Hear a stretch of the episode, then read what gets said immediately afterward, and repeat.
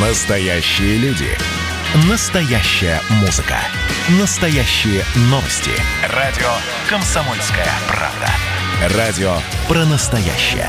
97,2 FM. эм. Общее будущее. Проект о том, как наши решения влияют на будущее человечества и окружающий мир. Здравствуйте, друзья! На радио «Комсомольская правда» программа «Общее будущее». Я Николай Николаев. Мы живем с вами в период глобальных перемен в технологиях, э, общественных настроениях. Эти перемены затрагивают всех и каждого в отдельности.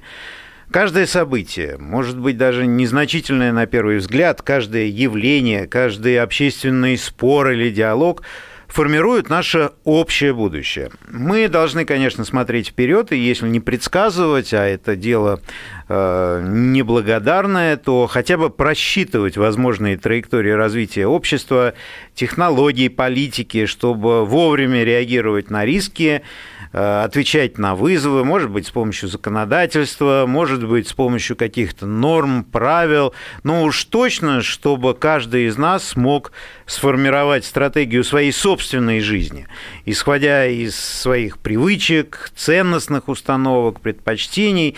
И сегодня общее будущее мы обсудим с Алексеем э, Турчиным, футурологом, вице-президентом фонда «Наука за продление жизни». Алексей, приветствую. Здравствуйте. Ну вот сегодня поводом для, нашего, э, для нашей встречи и для нашей темы стало несколько новостей, которые, честно говоря, привлекли мое внимание. Ну, да. вообще, что касается новостей о искусственном интеллекте, это сейчас никого не э, удивишь, но тем не менее, э, вот встретил такую новость, девелоперы Девел. начали использовать для продаж роботов-психологов, и в рамках цифровизации и внедрения искусственного интеллекта проекта э, девелоперы начали внедрять в контакт-центрах технологию голосовой биометрии. То есть система распознает настроение человека, который звонит в компанию, mm-hmm. и соединяет его со схожим по эмоциональному профилю менеджерам по продажам. И э, сами застройщики подчеркивают, что э, это позволит получить дополнительный эффект. И этот эффект, в общем-то, не маленький 500 миллионов рублей в год. В этой связи вопрос. Э, застройщик не скрывает, что с помощью искусственного интеллекта он, по сути, будет собирается манипулировать, там, разводить тех, кто готов или хочет потенциале э, купить квартиру, и э, вот дать ему эту квартиру за определенные э, деньги. И вот э, уже есть прогнозы, что конверсия то есть результативность таких звонков для компании поднимется до 75% уже в 2021 году. Банки тоже, мы знаем, такое используют. Как к этому относиться? Не означает ли это, что э, мы готовы добровольно передать в руки, или что там есть у искусственного интеллекта, э, уже не только деньги, но и волю, желание? Что от нас-то останется? Ну, с одной стороны, манипуляция потребителем, она как бы часть капиталистического общества, она существовала всегда в виде рекламы, и поэтому это происходило давно, но с другой стороны, искусственный интеллект, он, конечно, может все больше и больше подкручивать э, гайки, чтобы управлять э, человеком. Но тут надо иметь в виду, что есть как искусственный интеллект и искусственный интеллект. То есть есть, допустим, простая нейросетка, которая, ну, вот то, что описали, анализирует тембр голоса и, как, и соединяет с тем или иным оператором. А, возможно, и они в ближайшие годы появятся гораздо более продвинутые системы искусственного интеллекта, в первую очередь, которые не просто анализируют что-то, они будут писать э, адресный текст. А, то есть вот это система искусственного интеллекта, на которой NLP, Natural Language Processing, которые обрабатывают э, создают текст, как э, созданная в прошлом году система GPT-3, она может создавать текст, который продолжает любой запрос. И... То есть они будут откровенно настраиваться на то, чтобы манипулировать сознанием. Она, и... она может взять, прочитать все, что я написал исторически в а, интернете и создать фишинговое письмо, которое будет абсолютно точно заточено именно на меня. И то есть выглядит как письмо от друзей, или, может быть, это даже будет телефонный звонок с синтезированным голосом. И тут, то есть тут для мошенников открываются просто ну, невероятные перспективы а, ну и для рекламодателей, которые более ограничены законом. Но, в общем, то есть тут а, проблемы будут только с одной стороны, возрастать, но, с другой стороны, искусственный интеллект же он несет и новые возможности в медицине, в распознании образов, э, картинок. Ну, к медицине мы еще да. вернемся, но, тем не менее, э, не кажется ли вам, что в этом случае человек превращается просто в управляемое некое существо, э, как источник дохода, каких-то там, политических решений или еще что-то? Как к этому относиться в будущем? Что от нас останется? Ну, в защитном мире человек и был управляемым существом, но, к сожалению, да, вот так оно и есть. То есть искусственный интеллект открывает а, новые возможности манипулирования, но как у нас всегда есть вирус, есть антивирус. То есть, э, то есть не бывает, если есть нападение, то есть и защита. То есть появится система, которая продают защиту от манипуляций. Например, в одном из романов Грега Ига написано такая ситуация, что человек все время получает огромное количество фишинговых имейлов, но сам их не читает, потому что у него есть собственный искусственный интеллект, который читает все его имейлы и понимает, какие из них э, обманные, какие из них честные, то есть а, и то же самое с голосовыми звонками, то есть сначала мой искусственный секретарь будет общаться с искусственным интеллектом на той трубке, и только после того, как они придут к какому-то консенсусу, мне будет моя защищающий меня искусственный интеллект передаст мне суть информации. То есть людям свойственно адаптировать, защищать и адаптироваться. Но это дороговато, это получается такая гонка вооружений, да, которая... Будет не, не так же дорого, как... Ну, у нас есть же... Сейчас сначала э, компьютерные антивирусы были дорогие, надо было подписываться, сейчас есть Avast бесплатный, то есть это будет как какое-то еще одно приложение в телефоне, которое защита от манипуляций. И, ну, в Гугле есть э, программа, которая определяет фишинговый имейл автоматически. То есть там тоже стоит нейронная сеть, которая предсказывает, является ли то или иное письмо а, мошенническим. То есть в некотором смысле искусственный интеллект уже и защищает нас от мошеннических писем почтовых клиентов. То есть, он, конечно, такая гонка вооружений будет, но, вот так вот э, оно происходит. Но вот если вернуться к здоровью, Э, технологии действительно делают чудеса, и здесь никто абсолютно не спорит. Э, недавно встретил новость, что в Москве э, за пять месяцев доктора поставили более миллиона диагнозов с помощью системы поддержки врачебных решений. То есть это система, которая тоже базируется на искусственном интеллекте. Сейчас пока точность этой системы, этих диагнозов составляет 65%, что на самом деле, насколько я понимаю, не так уж мало. Э, ну, врачи в... может хуже. Да, может быть, да. Особенно с учетом того, что э, сейчас не всегда э, доступно проведение консилиумов, которые снижают вот эту вот ошибку. И вот искусственный интеллект не только ставит диагноз, предлагает также и лечение, и э, э, так называемые пакетные решения. И врачу остается только выбрать, как на ЕГЭ, из трех вариантов, э, что он предпочитает. И, э, как отметили в мэрии Москвы, внедрение инструмента пакетных назначений уже позволило в 10 раз сократить среднее время назначения диагностических исследований с 2 минут 37 секунд до, внимания, 15 секунд. Но в результате вот э, планируют, что будет и точность э, расти вот этих... Ну, там, конечно, точность, две минуты, когда решается вопрос о жизни и смерти. Ну, вот цена ошибки. Вот да. это как раз, наверное, ключевой вопрос, особенно когда мы говорим о жизни человека. Э, мы знаем, что цена ошибки человека, того же врача, она может быть огромной. Вот какова может быть цена ошибки искусственного интеллекта? Ну, во-первых, тут пока что некоторые попытки внедрить, вот в Америке внедряли диагностирующий рак по картинкам э, искусственный интеллект, и пока там не очень пошло, потому что оно на когда на тренировочном датасете оно хорошо работает, когда в жизнь переносит, оно уже не так хорошо, потому что там еще всякие все время моменты возникают, и там был откат, э, то есть особенно в таких серьезных. Но тут надо вот как он говорит, что помимо искусственного интеллекта у нас же есть и а, появляется новый инструмент. Это колоссальный доступ врача к, к медицинской информации. То есть, в принципе, это довольно просто. Он вбивает э, название там, болезни, симптом и подмет. И у него сразу выскакивают статьи, и он их быстро может поглядеть и что. То есть, вот это, вот это кардинально меняет отношение и больного, потому что они оба получают вот этот мгновенный доступ к огромным существующим базам данных по болезням. Более того, они люди более-менее стали разбираться в клинических испытаниях, там, в силе статистических доказательств.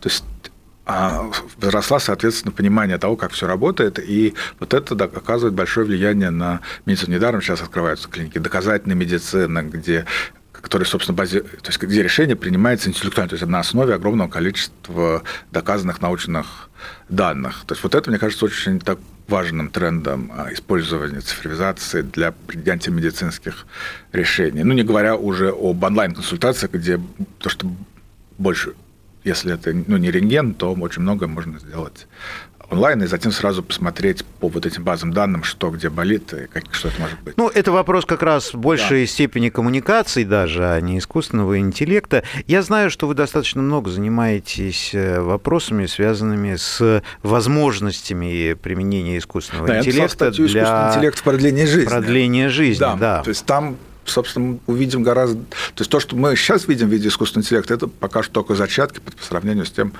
что может быть.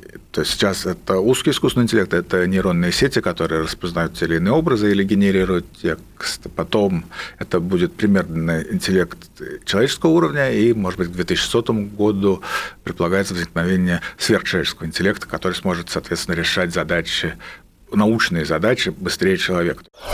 Продолжение через несколько минут. Общее будущее. Проект о том, как наши решения влияют на будущее человечества и окружающий мир. Здравствуйте, друзья! На радио «Комсомольская правда» программа «Общее будущее». Я Николай Николаев. И сегодня «Общее будущее» мы обсудим с Алексеем э, Турчиным, футурологом, вице-президентом фонда «Наука за продление жизни». Алексей, как относиться к тем отрицательным сторонам использования искусственного интеллекта, которые уже сейчас э, фиксируют. Ну, например, вопрос э, влияния вот таких э, голосовых помощников, которые построены на искусственном интеллекте, на там, психику, психику детей. Э, вот ученый читал э, тоже статью, что когда дети ведут беседу с голосовыми помощниками и воспринимают искусственный интеллект как живое существо уже, а не а, абстрактный технологический объект, то в дальнейшем у ребенка вообще складывается совсем иная психология, то есть он постепенно перестраивается для жизни не в реальном, а вот в таком вот виртуальном мире, но ведь по-прежнему, конечно, можно все что угодно говорить об искусственном интеллекте, но детей-то рожать э, мы должны в реальном мире, иначе человечество просто придет просто исчезнет. А, есть э, и забавная, кстати, э, вот сейчас пример, новость, когда э, человек на Тесле, которая управлялась искусственным интеллектом, попал в аварию, наехал на стоящую на обочине полицейскую машину. А, здесь возникает тема ответственности, потому что кто в этом случае отвечает за такую такие решения искусственного интеллекта. Вот в примере с э, аварией э, беспилотного автомобиля э, все-таки ответил человек, который в это время отвлекся и смотрел фильм. Но никто не, не понес ответственности ни разработчики, ну, ни программисты. Похожая авария у Uber несколько лет назад, и там а, был подробный лог, то есть там вообще именно там не, не консюмер-продукта тестовая сбил женщину, и они посмотрели, и там выяснилось, что виноваты, собственно, менеджмент, который, несмотря на то, что искусственный интеллект предупреждал, что авария неизбежна, у него стояло правило игнорировать эти сообщения об ошибке, чтобы, потому что чаще всего они ошибки. То есть э, там был конкретно виноват э, руководство компании, которое занизило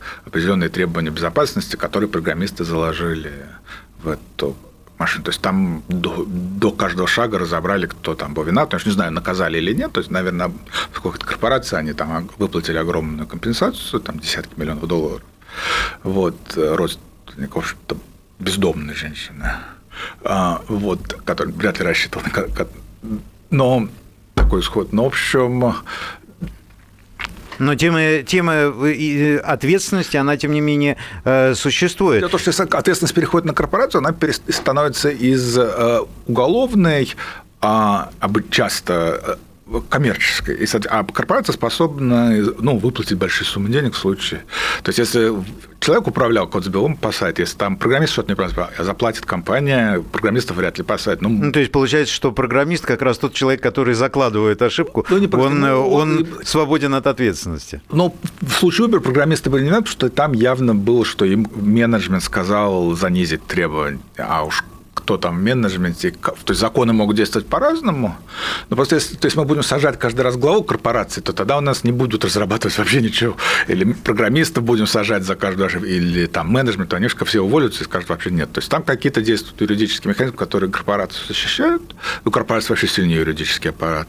И поэтому они уйдут от, от, от, от уголовной ответственности. Как вы думаете, можно отрегулировать взаимоотношения с искусственным интеллектом, назовем это так, или отношение человека к искусственному интеллекту на законодательном уровне, или это уже бесполезно, технология, технология вырвалась и э, самостоятельно мчится в будущее? Мы как на законодательном уровне мы немного отстаем от то, что, что мы регулируем, оно там сейчас стали криптовалюты регулировать, а они там несколько лет назад появились. И если мы сейчас начнем регулировать что-то, то искусственный интеллект за это время уйдет еще в какую-то а, то есть пока мы будем согласовывать стороны, законопроекты, с другой, да, будет. но он будет, а с другой стороны, а, то есть и просто там давайте все запретим, тоже оно так не работает. С другой стороны, какие-то законодательные решения есть, а, например, в разных странах приняты этические нормы по разработке искусственного интеллекта, то есть они там это касается отсутствия дискриминации в базах данных, чтобы там то есть о, о раскрытии причин принятия решений. То есть это касается именно тех систем искусственного интеллекта, которые сейчас, то есть он не должен просто черным ящиком, он должен объяснить, там, если отказывают в кредите искусственный интеллект, то он должен объяснить, почему. Но э, апеллировать к э, искусственному интеллекту и с ним поспорить, наверное, вряд ли э, удастся. Как вы относитесь к э, предложениям э, ограничить развития технологий. Возможно ли это в принципе? Ну, юридически мы не можем ее ограничить, потому что мы ограничим в одной стране, они будут развиваться в другой, и та страна, которая ограничила, она в результате останется ну, за бортом истории, потому что там просто э, сотрудники или проекты переедут в другую страну. С одной стороны. С другой стороны, нам, безусловно, нужно направлять развитие такой опасности, как искусственный интеллект, в сторону безопасности. То есть а, каким образом сделать это именно как должен выглядеть закон, который сделать. У меня в свое время была идея, что нужно написать закон о продлении жизни, например. Мы это обсуждали, такая тема, и, тут, и в этот закон можно включить задачи предотвращения глобальных рисков и, в частности, предотвращения рисков, связанных с искусственным интеллектом. Например, там, запретить создание сверхинтеллекта или заставить там, какие-то этические комиссии, чтобы его контролировали. Ну, прошлый год э, действительно спровоцировал глобальные изменения в цифровизации, в развитии искусственного интеллекта.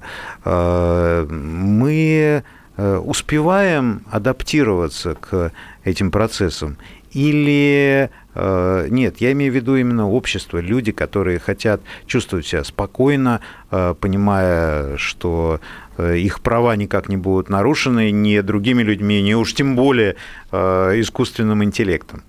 Стороны, человек, он супер адаптивный. Я дочитал, что даже люди, попав на войну, за полтора месяца адаптируются, и для них становится новой нормой. Для нас тоже там стала новой нормой наша идея масок, самоизоляция, и вообще связанные с там, курьеры, местохождение в магазин. Вот. А с другой стороны, конечно, сложно. Сложно с чем? Адаптироваться. Адаптироваться. Да. То есть даже вам? Ну, пришлось, но как-то я, я еще и так довольно в самоизоляции, и так всю жизнь жил, так что мне не, менее сложно, но от каких-то видов деятельности, от хождения на выставку, ресторанов, просто отказаться. Ну, это, наверное, не так страшно, как вот те, э, те э, и ограничения, и те э, вот ну, и услуги, и требования к контролю, которые вот сейчас предъявлялись именно с помощью искусственного интеллекта. Как вы думаете, через пять лет Приблизятся ли процессы в нашей жизни к стопроцентному онлайну? Если да, то в каких сферах? И какие сферы в нашей жизни, они вообще будут незыблемы и невзирая на развитие искусственного интеллекта? Ну, просто дело в том, людям онлайн немного надоедает, потому что мы и так, с одной стороны, мы и так проводим там 10 часов в день на онлайне, в телефоне, и сколько еще можно. Ну, там еще виртуальная реальность появится, шлемы купим, а, вот, и а с другой стороны, есть тенденция, что там богатые люди, наоборот, наоборот, они отключаются от онлайна, они идут в реальность, чтобы там серфить или что-то такое делать. То есть вот какая дилемма. Ну а что будет незыблемо? Незыблемо ну, поесть, поспать. Ну, это да. Да, вот это, наверное, пока там. Э, что даже, касается даже размножения, связанное с ухаживанием, флирт, же все уходит. Ну вот тема, которой вы занимаетесь, увеличится ли средняя продолжительность жизни вот в такого в, при развитии вот этой технологии? Ну, Образе Грейк, один из ведущих ученых в области борьбы со старением, недавно заявил, что к 2035 году мы достигнем скорости убегания в продлении жизни, то есть каждый год ожидаемая продолжительность жизни будет расти больше, чем на год. Ну, это еще не совсем бессмертие, но это довольно такая заявка на победу. То есть это будет с одной стороны, с другой стороны, это, конечно, гипероптимистическое заявление, потому что сложности продления жизни растут экспоненциально с возрастом, поскольку старение оно все усложняется, усложняется с возрастом, его все сложнее и сложнее с ним бороться, чем старше человек. То есть но при этом а, тенденция на продление жизни, она есть, и запрос на нее есть, потому что у нас и население стареет, и лица, принимающие решения, стареют, и для них это важно. И люди просто не успевают реализовать все, что они хотели в жизни за то время, которое они прожили. И вообще хотелось бы не только продлить жизнь, но и достичь омоложения, чтобы физическом... Чтобы начать все заново. Ну, вот эта идея мне тоже, э, в принципе, нравится. Итак, вместе с футурологом Алексеем Турчиным мы поговорили о будущем, в котором все более заметную роль Э, будет играть, может быть, не человеческий, а искусственный интеллект. Надеюсь, что такое будущее настанет, может быть, не так быстро. Во всяком случае, мы успеем к этому подготовиться. Э, выводы можно сделать пока следующие. Нужно развивать свои навыки, нужно понимать, как, каким образом быть конкурентным в этом цифровом пространстве и самое главное при любых обстоятельствах быть и оставаться человеком. Я Николай Николаев и программа «Общее будущее». Думайте и не оставайтесь равнодушными. Спасибо. «Общее будущее». Проект о том, как наши решения влияют на будущее человечества и окружающий мир.